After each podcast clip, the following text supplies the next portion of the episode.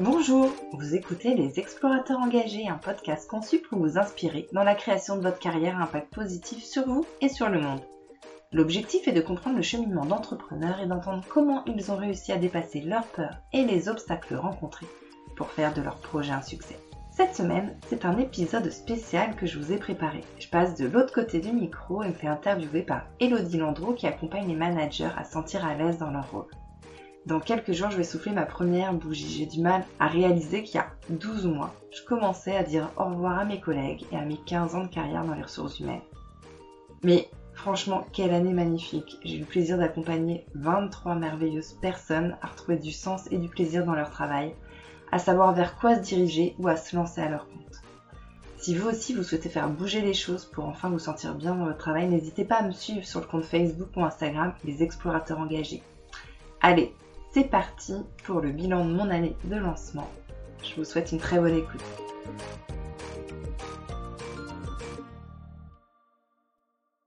Salut Elodie Bonjour Caroline Tu vas bien? Très bien. Du coup, aujourd'hui, on inverse les rôles.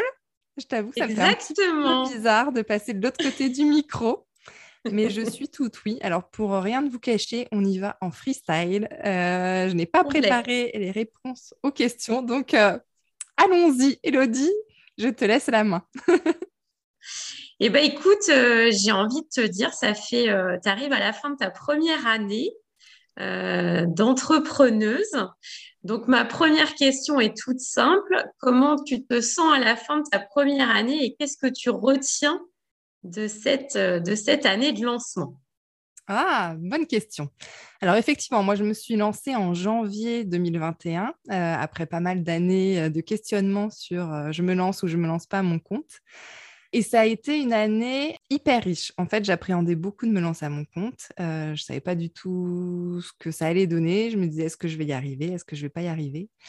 Et le bilan à la fin de l'année, on va dire qu'il est positif sur plusieurs aspects. Déjà, je suis contente parce que j'ai eu des clients, ça s'est bien passé. J'en ai eu même plus que ce que j'imaginais avant de me lancer, donc ça, c'est chouette. J'ai eu des personnes super aussi, donc ça, c'est important pour moi aussi d'accompagner des chouettes personnes. C'est aussi euh, une chouette année parce que on va dire que ça m'a permis de poser les bases de la suite de mon activité. Au début d'année, j'imaginais avoir qu'un accompagnement. Aujourd'hui, j'en ai déjà trois différents. Un pour les entreprises, un pour les personnes qui cherchent leur voie et un pour les personnes qui veulent se lancer à leur compte. Quand on avance, eh ben, il y a des nouvelles choses qui arrivent, il y a des nouvelles choses qui se mettent en place euh, et qu'en fait, on avance et on évolue finalement très vite aussi avec son entreprise. Donc voilà, on va dire sur le côté professionnel. Et puis j'en profite du coup, je, continue sur la partie personnelle. C'est une année du coup où j'ai beaucoup travaillé, honnêtement, beaucoup plus que ce que j'imaginais. Et depuis le mois de septembre, je me disais, il faut que je ralentisse pour avoir un meilleur équilibre. Là, on est en décembre et je n'ai pas réussi autant que j'aurais aimé. Par contre, euh, ce qui m'a changé la vie, c'est que j'ai beaucoup de souplesse et ça, du coup, euh, ça me permet de pas mal le vivre, même si je travaille beaucoup, vu que si j'ai besoin d'avoir une heure dans ma journée, je peux le faire. Si j'ai besoin de souffler, d'aller marcher, d'aller faire du sport, je peux le faire. Et ben, je le, je le vis finalement très différemment que quand je pouvais être salarié. Et ça, du coup, euh, ben, j'en tire quelque chose de positif, même si mon objectif à terme, effectivement, c'est quand même de travailler un petit peu moins, en tout cas plus le week-end.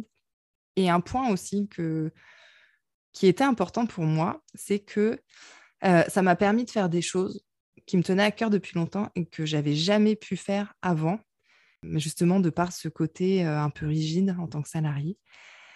Ça peut sembler anecdotique, mais c'est de donner mon sang. Ça faisait des années que j'avais envie. Et puis, en fait, en tant que salarié, ben, je ne me voyais pas partir en plein milieu de la journée. Le soir, je finissais hyper tard. Donc, on va dire, je ne m'autorisais pas à le faire. Et cette année, j'ai donné pour la première fois et j'ai déjà donné trois fois. Donc, voilà. Pour moi, c'est plein de sens aussi derrière, mmh. derrière ça. ok, super. Beaucoup de positifs dans tout ça, c'est chouette. Beaucoup de positifs. Après, je comme je te disais, euh, juste avant de débuter, il y a aussi euh, parfois des, euh, des choses qui ne roulent pas comme on veut, des, surprises qu'on n'attendait pas. Et du coup, ça nécessite de s'adapter en permanence. Et en fait, c'est un bon exercice de résilience parce que Il y a des fois, on se dit, mais comment je vais réussir à traverser ça? Et puis finalement, on s'aperçoit qu'on y arrive toujours et que bah, même si ça peut nous stresser, même si on se fait quelques nœuds au cerveau, et ben finalement, il n'y a rien d'insurmontable. Mmh. Tu parles de résilience, justement. Qu'est-ce que euh, qu'est-ce que tu as appris? Ça a été quoi tes grands, euh, tes grands apprentissages finalement dans cette année-là? J'ai appris à être patiente. Je suis du nature à, vouloir aller vite, que ça avance, etc. et donc, euh, ça a été un exercice de patience pour mettre les choses en place, pour accepter que ça prendrait le temps que ça allait prendre et aussi pour bah, accepter que ben, certaines fois, ça ne va pas aussi vite qu'on aimerait et que c'est OK et que c'est pas pour ça qu'il faut travailler encore plus, plus, plus, plus, plus, au risque sinon d'être complètement cramé et de frôler le burn-out. Et c'est pas l'objectif quand on se lance à son compte. Donc c'est ça, c'est la patience, la prise de recul, justement sur tout ça pour trouver le bon équilibre global dans sa vie. Quoi. Si tu regardes là, cette, cette année, qu'est-ce qui te semble être ta plus belle réussite? Bah, ma plus belle réussite, c'est de voir euh, les personnes que j'ai accompagnées sauter le pas. Que ce soit euh, aussi bien dans l'entrepreneuriat que dans le salariat. Mais voir des personnes qui, au début d'un accompagnement, me, me, disent ben, Je suis perdue, je ne sais pas ce que je veux faire, euh, j'ai aucune idée. Et à la fin, qui me disent Bon, bah, c'est bon, je, je, sais où je vais, je vais faire telle formation ou je postule à telle boîte, etc. Mais pour moi, c'est le plus beau cadeau, en fait, parce que je me dis, bon, bah, déjà, ça sert à quelqu'un, ce que je fais au quotidien. Et puis de, de, me dire que ça permet à des personnes d'être mieux dans leur peau, bah, finalement, c'est mon objectif, donc euh, c'est génial. Mmh. Et du coup, tu parles du côté humain euh, qui évidemment est au cœur de, de, ton métier. Quelle est pour toi ta plus belle rencontre euh, cette année? Mmh.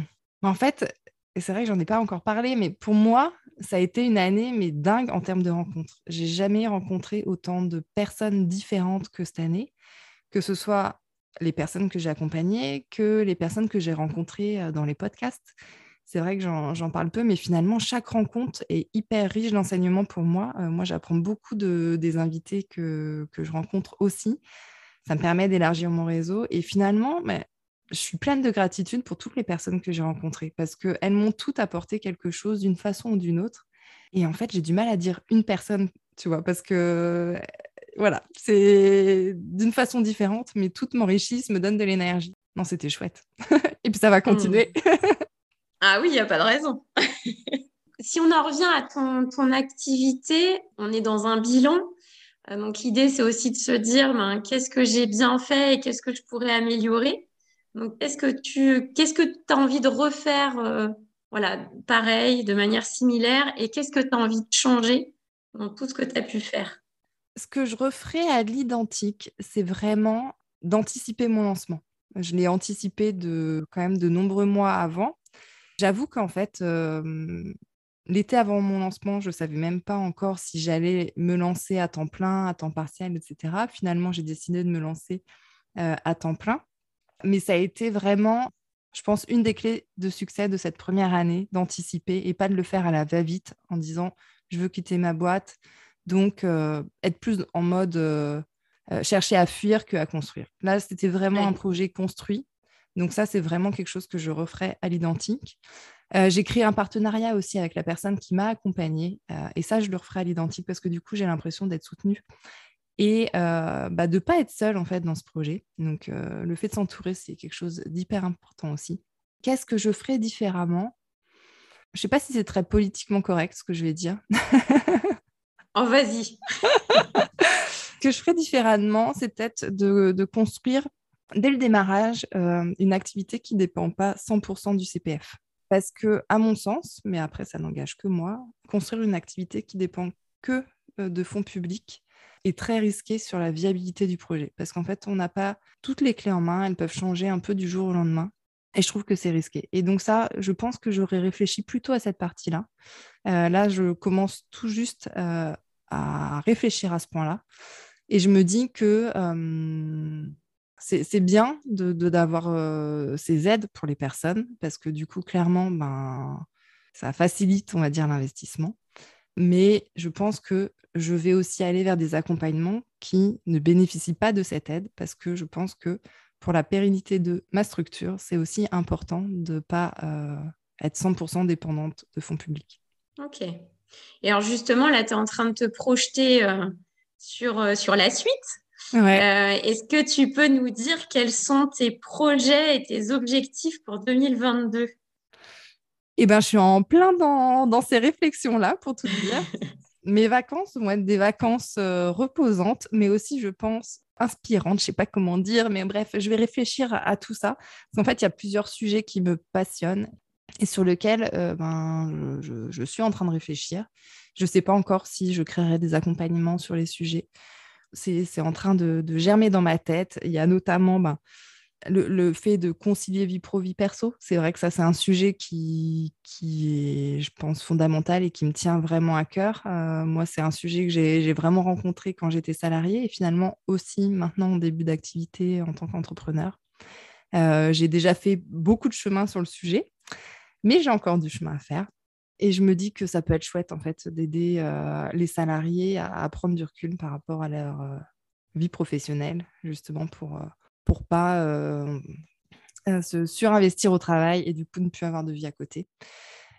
Il y a aussi le sujet du perfectionnisme, qui est un point qui me tient vraiment à cœur, parce que je m'aperçois quasiment, alors pas dans tous, mais dans beaucoup d'accompagnements, que ce trait de personnalité peut être vraiment bloquant pour sentir bien dans son job.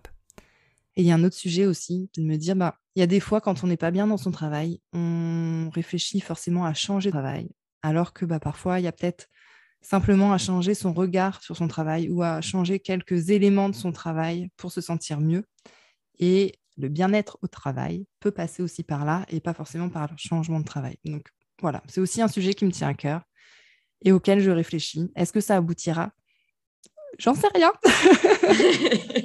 On verra, tu nous diras ça dans un an. Exactement, dans le bilan 2022, je vous dirai est-ce que j'ai pris cette direction ou pas? Ou de, ou de nouvelles, qui sait? Et alors, au-delà des pistes là, que tu as euh, pour, euh, pour élargir ton offre, on va dire, euh, est-ce que dans ce que tu fais aujourd'hui, tu as envie d'explorer des nouvelles façons de faire ou une nouvelle organisation, ou je ne sais pas, mais en tous les cas, sur la base que tu as aujourd'hui, est-ce qu'il y a des choses que tu as envie de faire évoluer? En fait, cette année, une découverte que j'ai faite, c'est qu'en fait, j'aimais beaucoup animer des petits groupes aussi. J'étais partie vraiment début d'année en me disant que je ferais que de l'individuel. Et puis finalement, bah voilà, l'opportunité s'est présentée d'animer des petits groupes pour les personnes que j'accompagne pour se lancer à leur compte honnêtement, quand j'ai lancé le premier groupe, c'était vraiment un essai pour moi, pour voir aussi si j'allais apprécier ce format-là. Et en fait, j'ai adoré parce que je trouve qu'il y a une énergie qui est différente, qui est très complémentaire, on va dire, euh, de l'individuel. Mais je trouve qu'en fonction des problématiques, en fonction des sujets, ça peut vraiment apporter des choses aux personnes qu'on accompagne.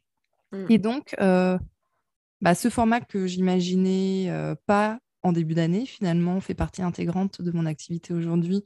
Et franchement, c'est chouette. Donc euh, voilà, c'est peut-être une évolution voilà, vers d'autres accompagnements de ce type-là. Peut-être un petit peu plus de, collectif que, que, ce que je pouvais imaginer et ce que je fais encore aujourd'hui.